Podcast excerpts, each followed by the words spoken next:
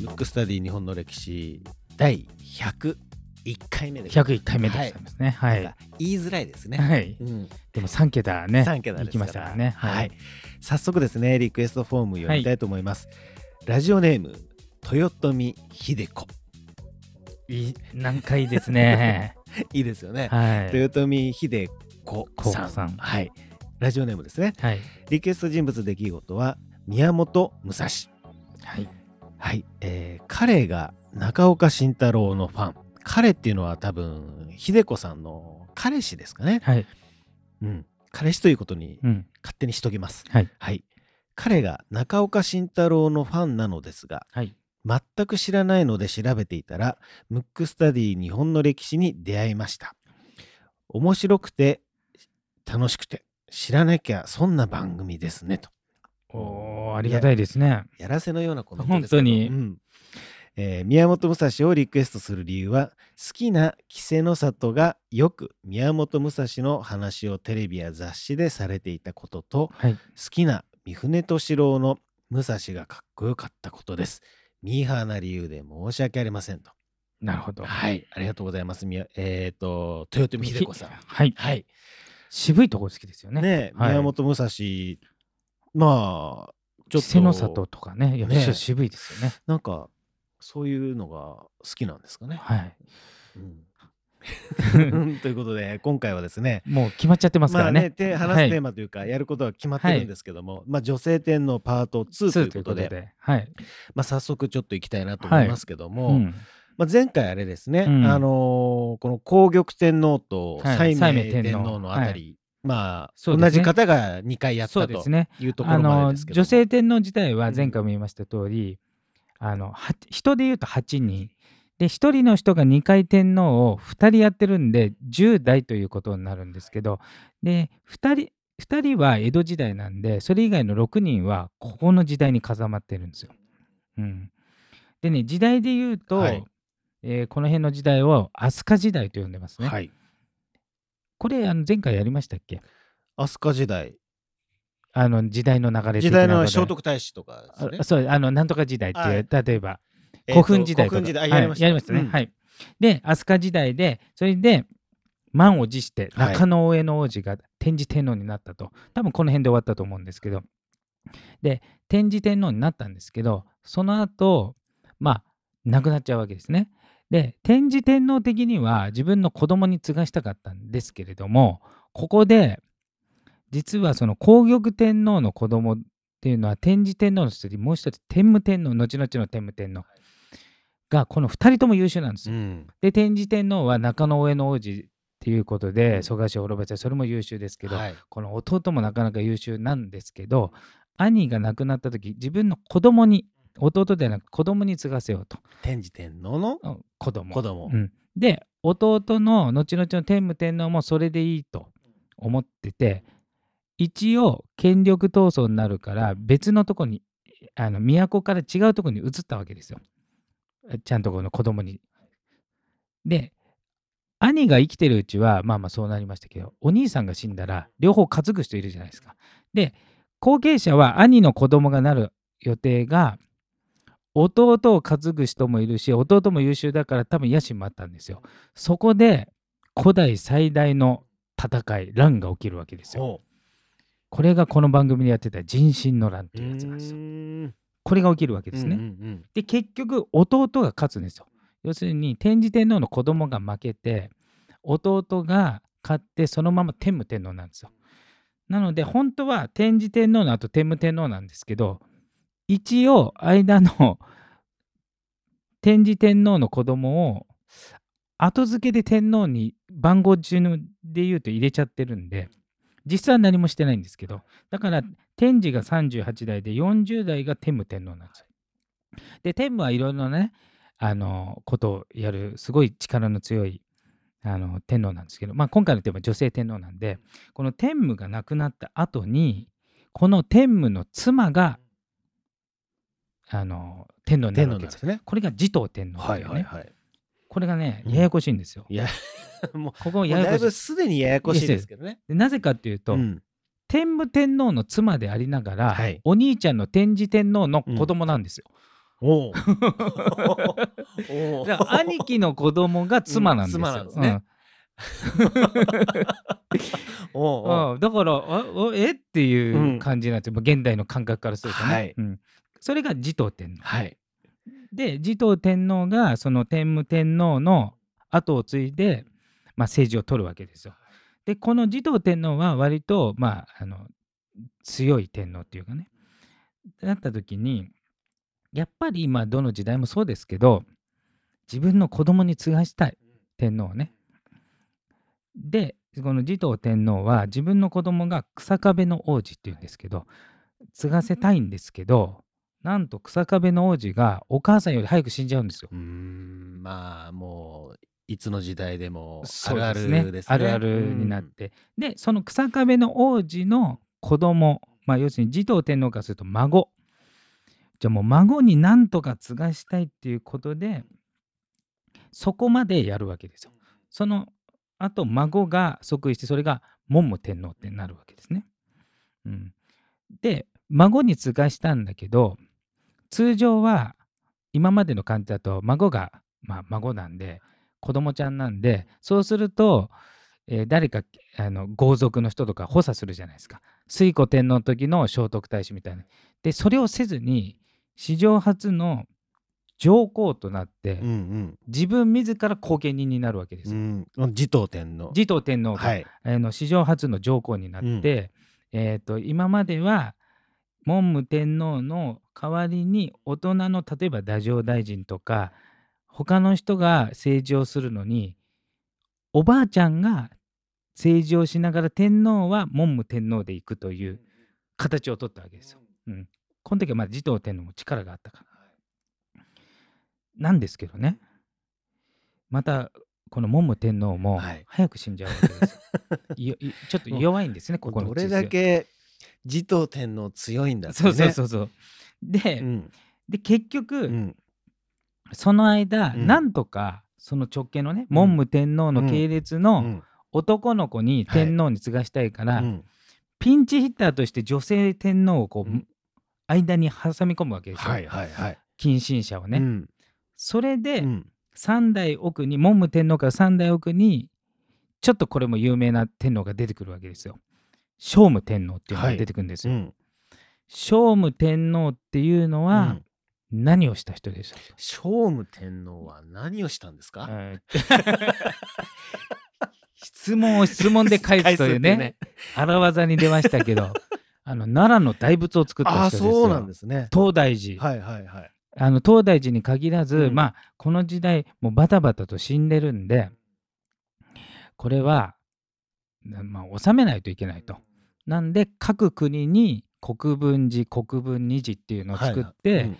まあ仏教の力で国を治めていこうっていうことをした人なんだから有名なのは奈良の大仏を作った人大仏なんですね。へえ知らなかった。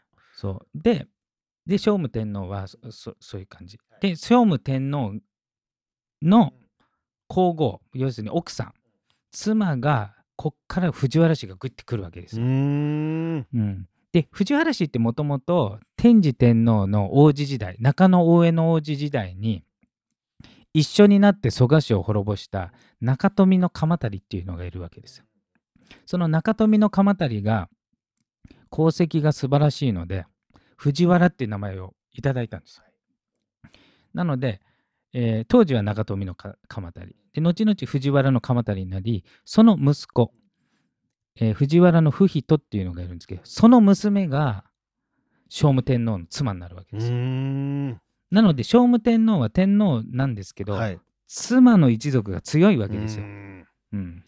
なんかこのね例えばこの系譜でねうん。いろんな何々天皇とかはいはい出てきますけどはいその背後にあるそうなんですよ。これが結構キーというかね。そう。でこの辺から藤原氏がうん。後々のね、あの貴族で大爆発するはい。藤原氏がグイグイって入ってくるうん。きっかけになったきっんですね。かけぐらいの人なんですよ。それが聖武天皇のうん。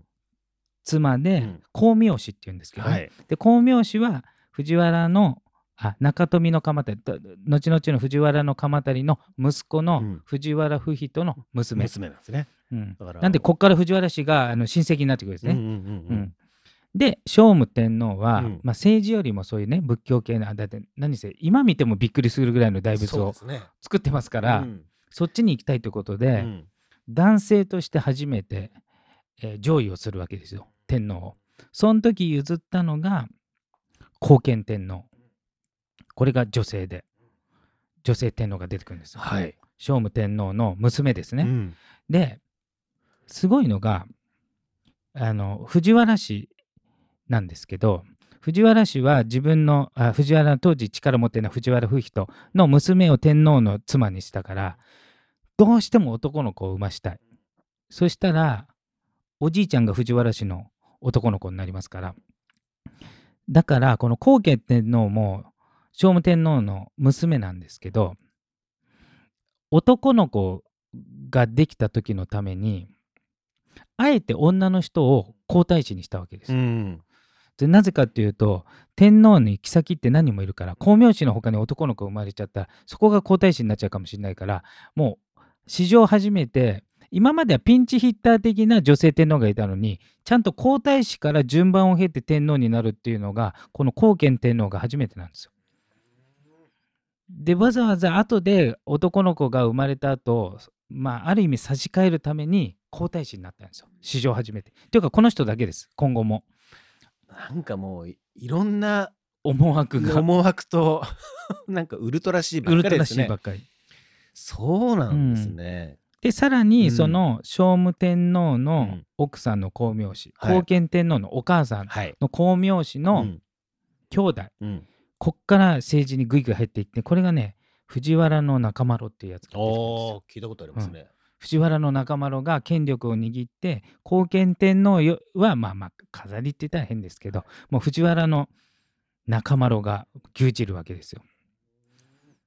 これは現天皇のお母さんの兄弟、うん、光明氏の兄弟なんかもう私物化ですね。そう。それで太政大臣ってなって、はい。あの一番貴族の一番高いくらいになってもう牛耳るわけですよ。はだから後見天皇はうん。実質政治はあまりできてなくあ。て、うんうん。その藤原の中丸っていう人がうん。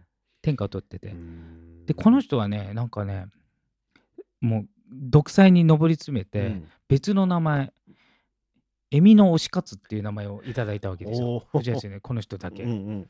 うん。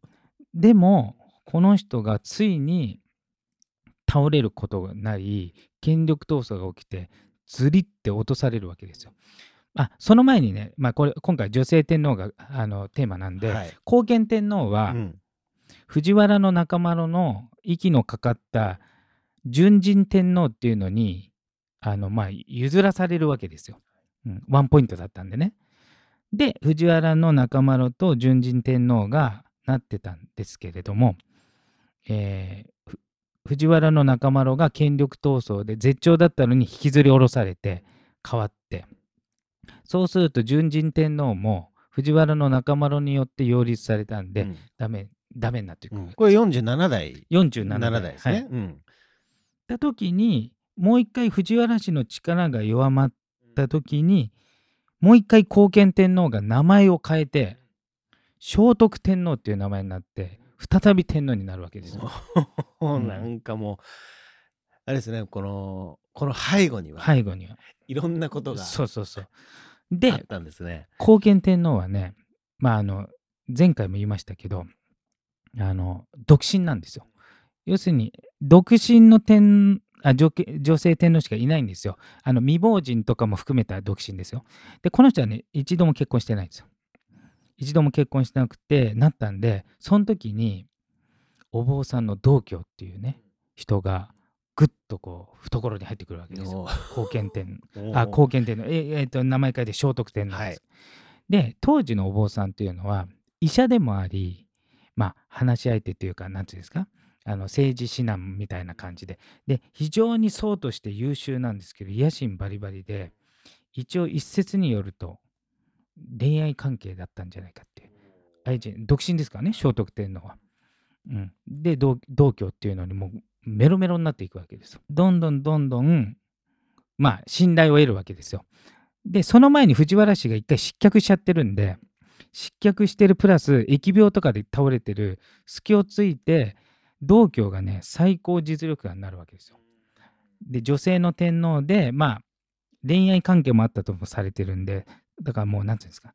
非常に密な関係になって最終的にはねお坊さんでありながら太政大臣禅師っていう、まあ、政治の最高きもう貴族の最高位までなってで仏教界では法皇にもなってだから政治と仏教界のトップになってでこれね他の番組他の番組っていうか他の回で言ってるんですけどえっ、と天皇にそもそもこうなろうっていう人ってあんまり出なかったはい。最初の人ですこの人。あ、道教が、ね。道教が道教が天皇の血筋じゃないのに自分が天皇になろうとした人なんですよ。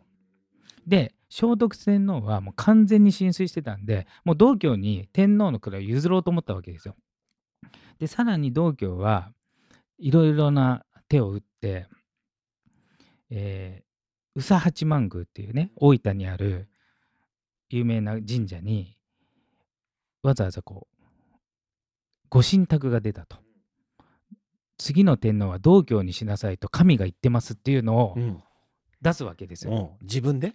まあ自分か自分の息のかかったもの、はい。要するに神の意思でうん。自分はなったと、うん。だから自分が立候補じゃなくてっていうふうに。仕向けたわけですよ。でもさすがに今まで全く関係ない人が天皇になったことないし、はい。っていうことで聖徳天皇はもう譲る気はあったんだけど周りが必死に止めて最後決死の覚悟の訳の清丸っていう人がそれは違いますと。嘘だと。いうことを言ったん。でなんとか天皇なのを食い止めた。その代わりその訳の清丸は聖徳天皇の激鱗に触れてうん。島流しにされますけど、あー。うんまあ、流された甲斐があったっていうことですね。そうそうそう今となってはね。でそれから間もなく聖徳天皇が亡くなったんで道教が天皇になることはなかったんですよ。なるそうで、えー、と道教は聖徳天皇に取り入ったんで聖徳天皇から別の天皇になった時にはもう道教も失脚してるって。だこれが聖徳天皇がもうちょっと長生きして。てそうですよね。もうちょっと道教がうん根回しとかちゃんとしてたら、うん史上初の乗っ取りでもしかしたら全然 違まあった形になるねい今の流れは全くなくなるという。そういうことですようねん。だからね日本史上あのかなり特殊な人物ですよ道教って。うんうんうんまあ、名前もちょっと変わってますけどそうですね。道教って道に鏡鏡ですね。うんいやー、これ、まあ、今となって良かったですね。そうそうそうなんですよ。危ないとこ 危ないですよ。えだってもう天皇が譲る気でしたから、うん。うん。ね。天皇一声ですね。うん。道教ででしかもすね。道教側についてうん。るそのやつもいるじゃないですか、はい。要するに道教がうん。天皇になったら出世を目論んでる人とうんうん。派閥争いですから、うん。だから結構ねここギリこあの皇室としてはギリギリのとこだったんですよ。へー。危ない危ない。危ない危ない。危 危ないやっぱ恋愛事とかを混じっちゃうとねね。で特に独身ですから、うん。うんいろいろあったんですよ。決断というかね決めるのにもブレブレですからね。そうなんですよ。だから、うん。日本史上レアなキャラクターですよ同居が、そうですね。めったにいないキャラクターですよ、うんいやいや危なかったな本当に。うん。うん。でこれがねあまあ他の女性天皇ははい。そんなに、なんなんですかエピソードがないっていうか、うん。あの中間のハサミみたいな人なんで、この後見天皇聖徳天皇と、うん。その前の持統天皇はい。でその前の皇玉と皇玉天皇斉明天皇うんこの辺がねあと推古天皇か、うんちょっと目立った女性天皇なんですよ。うんそうですね。推古天皇なんてめちゃめちゃ長いですそう。長いんですよ。うん、そうなんだ。いやでも皇玉天皇に至っては多分ね67歳ぐらいまで生きてますよねその当時で。うん、で37歳で結婚して子供いっぱい作ってますし、ななんかすごいですね。あのね男性はバタバタ亡くなってるんですけど、やっぱりこう生命力というかね、そうですね。強かったんですね。はい。えーでもなんかねあのーねこうの、ん。さ昨今っていうんですかね、うんうん。あのーこう女性天皇がはいどうなんだっていうね、はいはい。こう議論が出てますけども、まあ、実際に歴史上ではいたんですね。そうですね。で、うん。今の皇室典範では女性うん天皇は認められてないんで、うん。まあ、その場合はあの法律改正が必要だと思うんですけど、昔はね普通普通普通ではないですけど、はい。まあいたんですよね。そうですよでね。もっと言っちゃえばね一人が2回やっちゃってたりそうとかですよね。もあるので、うんうんうん。いやいやいろいろですね。はい、なんか歴史はこういうふうに見ていくと面白いですね。そうですねう。ん、はい、ということでですね、えー今回のテーマは女性天皇パート2でした。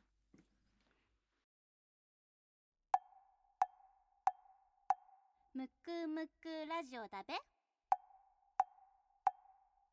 むくむくラジオだべむくむくラジオだべ